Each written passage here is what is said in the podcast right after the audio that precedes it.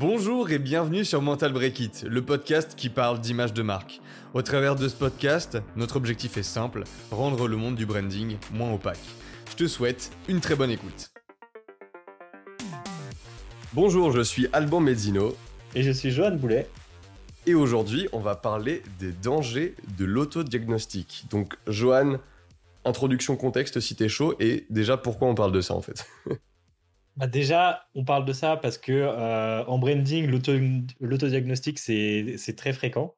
Et quand on parle d'autodiagnostic, euh, pour, pour prendre un, exemple très simple, c'est par exemple, euh, vous allez chez le médecin, vous pensez que vous avez la grippe, mais en fait, bah, vous n'avez pas la grippe, vous avez le Covid. Et du coup, bah, si vous n'allez pas chez le médecin, vous allez vous prescrire, enfin, vous auto-prescrire des médicaments qui ne seront pas les bons. Et du coup, vous n'allez pas guérir, vous allez faire qu'empirer votre état. Et ok, bah, pour que tout le monde fasse le lien, ça donne quoi ça en branding? Et en branding, c'est euh, bah, par exemple, vous arrivez, vous, savez que vous avez un problème avec votre marque, vous savez que par exemple votre logo, votre identité n'est pas la bonne et que vous voulez la changer. Et en fait, vous arrivez avec déjà des idées préconçues en mode ouais, j'ai envie que mon logo il retransmette ça, qu'il soit rouge, qu'il soit de telle couleur, euh, qu'il soit de, de, telle forme, ou alors vous avez déjà une idée de ce que ça va être, alors que vous n'avez même pas diagnostiquer en fait bah, ce, qui est, ce qui était vraiment votre maladie par rapport à votre marque en fait. Vous, vous êtes arrivé en mode ma maladie c'est ça, alors qu'en fait pas du tout. Et c'est ce qu'on c'est ce qu'on voit très très très fréquemment parce que c'est normal en fait de se dire ça parce que on quand tu prends tes symptômes pour la cause du problème en fait. C'est ça.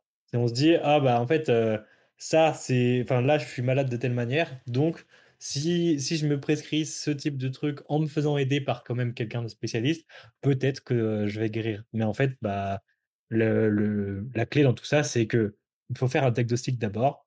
Et du coup, je te laisse introduire un peu. Le, T'as déjà tout dit, on arrête le podcast ici. bonne journée. ok, salut. en, vrai, en vrai, l'autodiagnostic, c'est plus fréquent qu'on le pense. Et le truc, en fait, c'est vraiment une question de. Euh, déjà, c'est notre rôle à nous, entre guillemets, tu vois, euh, euh, agence, studio, enfin, peu importe la boîte, peu importe le domaine, quand vous êtes expert et qu'il y a quelqu'un qui vient vous voir euh, parce que vous avez de la méthode à lui apporter, de, de, de l'expérience, vous pouvez apporter un résultat pour eux dont ils ont besoin. Souvent, ils vont venir par la porte du symptôme. Il y a plein de gens qui viennent nous voir parce qu'ils veulent euh, refaire leur site internet, euh, faire leur UX, UI, je sais pas, ils ont, ils ont besoin en fait de changer quelque chose qui est un peu en bout de chaîne, un site internet, ou alors ils se rendent compte que, euh, euh, je sais pas, leur copywriting il est pas bon. Enfin, il y a, y a, des trucs comme ça qui reviennent, mais c'est très très bout de chaîne. Du coup, ils se disent, euh, bah en fait, ce qu'il faut qu'on fasse, c'est notre site internet.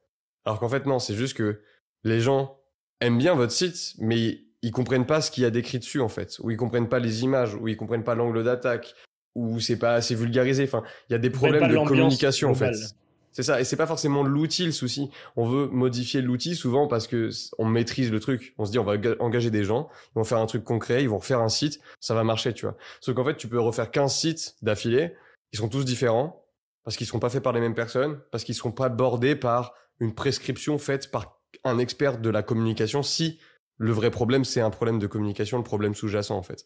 Donc il y a ce truc de nous notre rôle déjà c'est de péter les symptômes, montrer que c'est des symptômes pour arriver à ensemble trouver la cause du problème et définir en fait ce que c'est la maladie pour ensuite la traiter. Tu me suis jusque là Ouais, c'est ça. Parce que tu veux rebondir dessus, vas-y. En, gros, le but c'est de créer une, une, collaboration parce que en gros, vous venez avec des problèmes. Donc, euh, peu importe que ce soit votre identité, votre stratégie ou, ou n'importe quoi, et eh ben, vous venez avec des problèmes. Nous, on, enfin, avec notre expertise, c'est comme si on était les médecins. Et eh ben, on, on nous d'autres personnes. Hein. ouais, c'est ça. On prend, on prend ces problèmes-là, on les analyse, on les ausculte et on les, on, on essaie de les, de les comprendre. Et du coup, on les comprend avec vous et par rapport à, bah, à qui vous êtes et par rapport à, à votre passé en, avec votre marque ou votre entreprise, on va pouvoir vous conseiller justement euh, tel ou tel traitement ou telle ou telle stratégie justement après avec, euh, bah, avec le, le travail de branding qu'on va faire avec vous. Donc en gros, on, vient avec des problèmes, on les analyse et on fait, euh, on fait un diagnostic avec des experts justement, parce que le faire tout seul c'est dangereux, parce que du coup tu sais pas si c'est la bonne prescription qui va suivre juste après. Et, parce qu'en fait tu as euh, besoin de recul.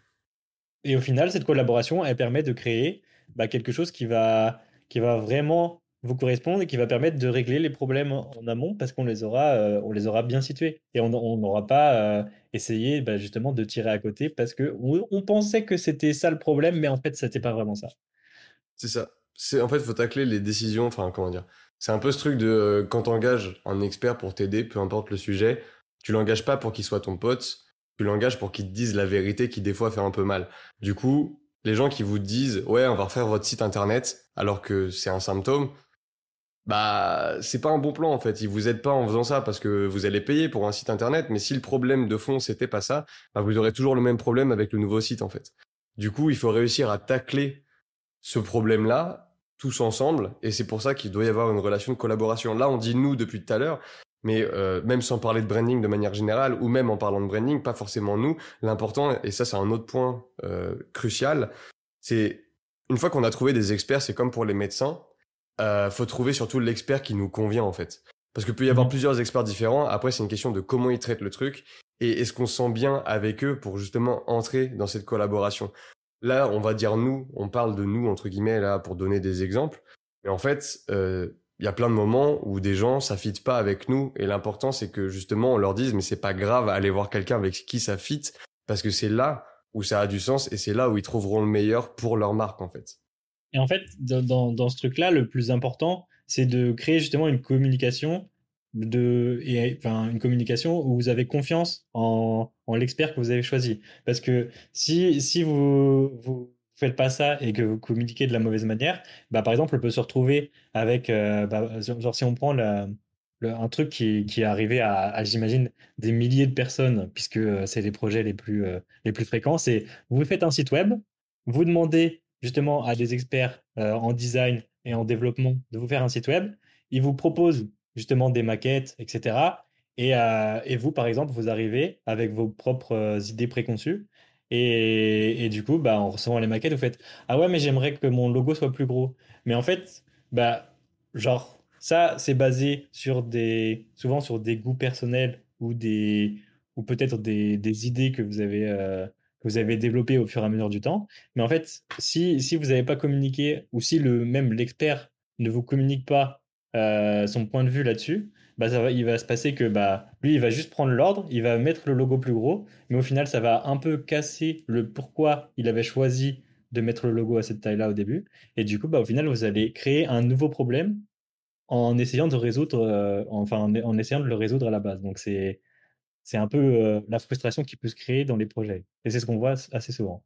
Ah, L'important, c'est de savoir pourquoi faudrait agrandir le logo, en fait. Mmh en fait, si si si si, euh, s'il y a vraiment une bonne raison et qu'il est vraiment trop petit, et eh ben il y a il y a un entre-deux à faire par la discussion. Mais souvent euh, souvent la personne qui sera justement derrière la création des maquettes, bah, c'est elle qui a l'expertise, c'est elle qui a les 10 ans d'expérience parce que euh, elle, fait ça depuis, euh, enfin, peu importe si elle a fait des études ou pas, tu vois, c'est juste qu'elle a de l'expérience, et elle connaît euh, les, les, principes de, dans son, de son activité et de son domaine. Donc, bah, il y a un moment où il faut lui donner un minimum les billes en lui faisant confiance pour qu'elle, elle fasse le meilleur travail possible, en fait. Parce que sinon, tu te retrouves avec bah, des allers-retours en permanence, un produit qui ne ressemble à rien, finalement, parce qu'il y aura eu que des changements un peu bizarres sont, qui sont sans, sans réel fond, parce qu'il n'y aura pas eu de discussion sur le fond du pourquoi du changement. Et du coup, bah, genre, euh, on va dire que 50 ou 60% du temps, bah, les, les, personnes qui travaillent sur le développement d'un site web, par exemple, et eh bah, ils sont pas forcément contents du résultat final, parce euh, parce qu'il n'y a pas eu de communication. De base, avant, il y a un moment, j'étais dev et je peux dire que oui, c'est arrivé plein, plein, plein, plein, plein, plein de fois. Mmh. Mais du coup, le vrai, le vrai truc sous-jacent et le vrai problème, et c'est là où il y a une discussion business qui est importante à avoir, c'est que de manière générale, le, la demande de plus gros logos, par exemple, ou euh, c'est pas forcément ça, ou c'est euh, où j'aime pas la typo, ou euh, j'aime pas le vert, du coup, pourquoi il y a du vert là? C'est un truc de, en fait, on s'en fout, euh, parce que le soir, c'est pas au client ou à vous, entre guillemets, euh, d'aller sur votre site internet et de vous extasier devant. C'est pas vous qui allez acheter, c'est pas à vous que ça doit plaire. Vous, vous devez articuler correctement votre communication et votre offre pour qu'ils comprennent quelle valeur vous apportez à vous, vos clients. Donc concrètement, c'est à la plus de sens, on s'en fout. Mhm. Peut-être que t'aimes pas le vert, euh, mais derrière, en fait, même s'ils aiment pas le vert, ils vont pas détester le site. Parce qu'il est pas la problématique. Est-ce que ça répond à la stratégie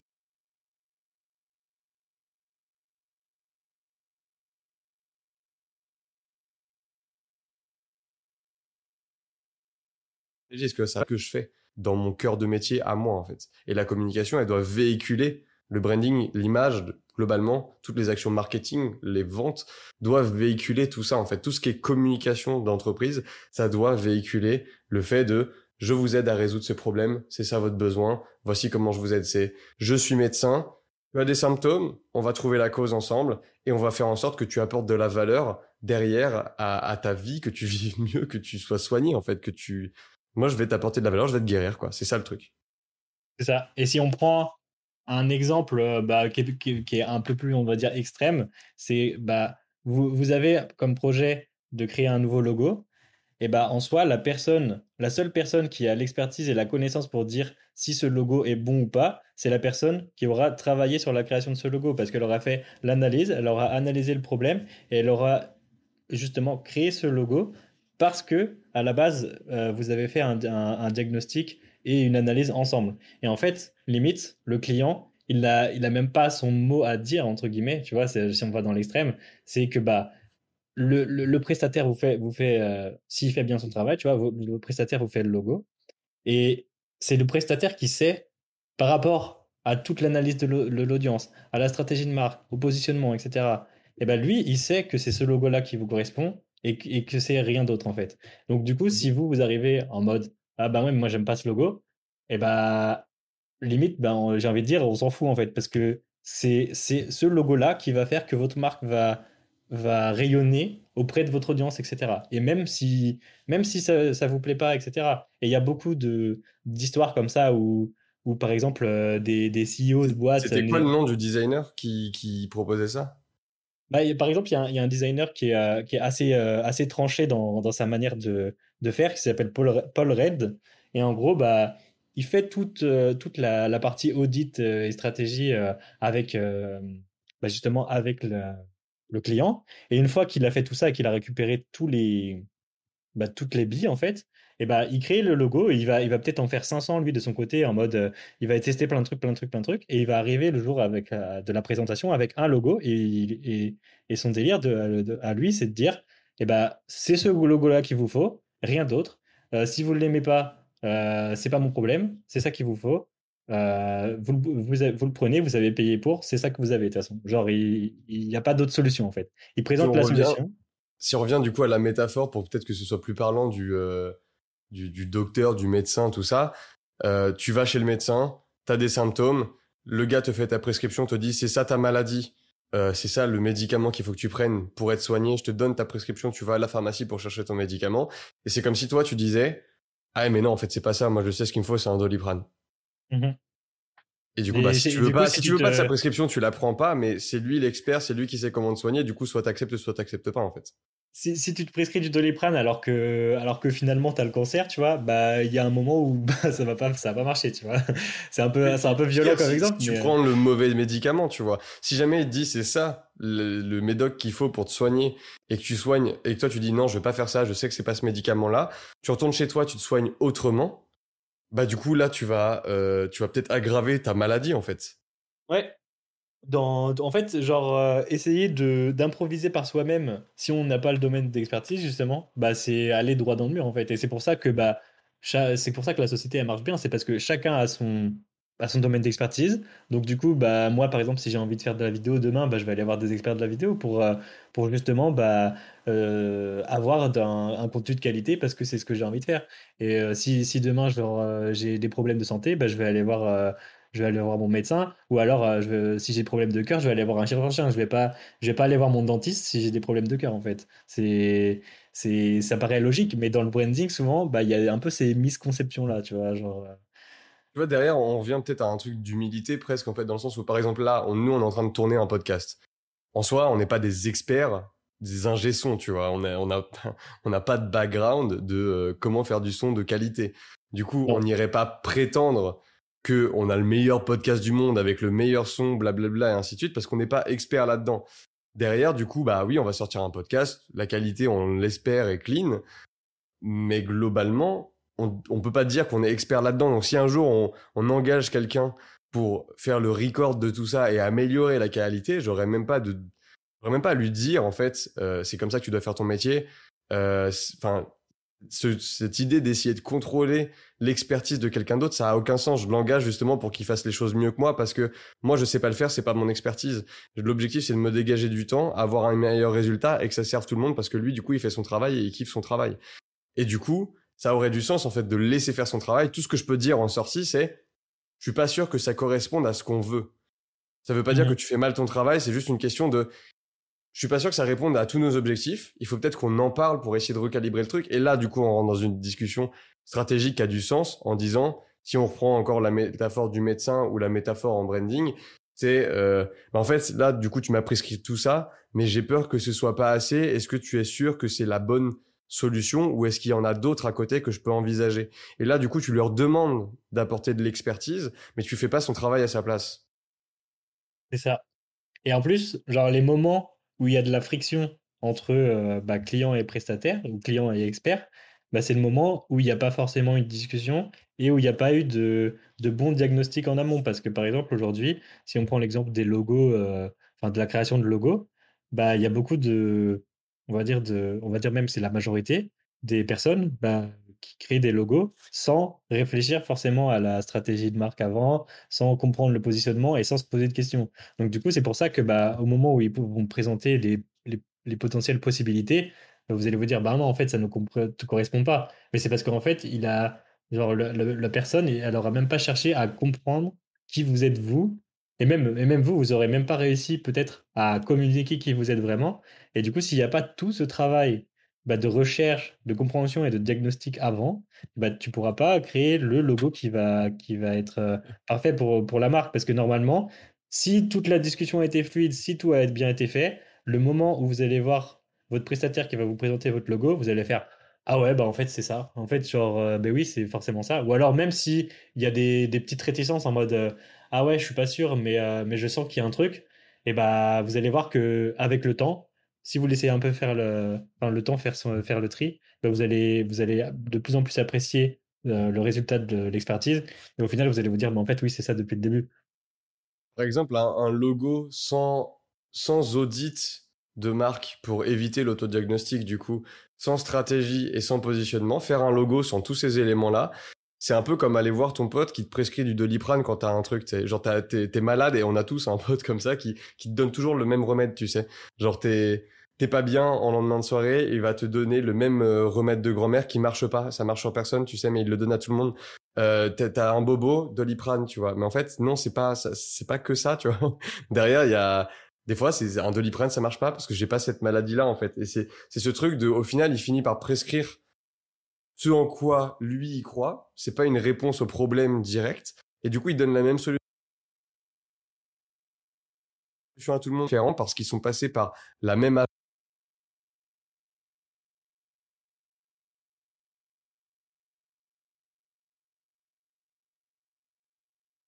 Ouais, il y a- il y a- pour moi, il y a un seul scénario où tu peux faire un logo sans appliquer la stratégie, etc. C'est quand, par exemple, euh, tu fais un logo pour un ami à toi, tu vois. Parce que forcément, cet ami, bah, tu as potentiellement passé 4, 5, 6, 7 ans ou plus d'années de ta vie avec cette personne. Donc, tu la connais, tu, tu sais ce qui l'anime, tu connais ses passions. En fait, ce, ce- travail d'analyse et d'audit, tu l'as fait sur les années en côtoyant cette personne. Donc, du coup, en fait, tu connais tellement cette personne que bah, tu vas pouvoir te projeter très facilement, visuellement et graphiquement pour créer ce truc-là.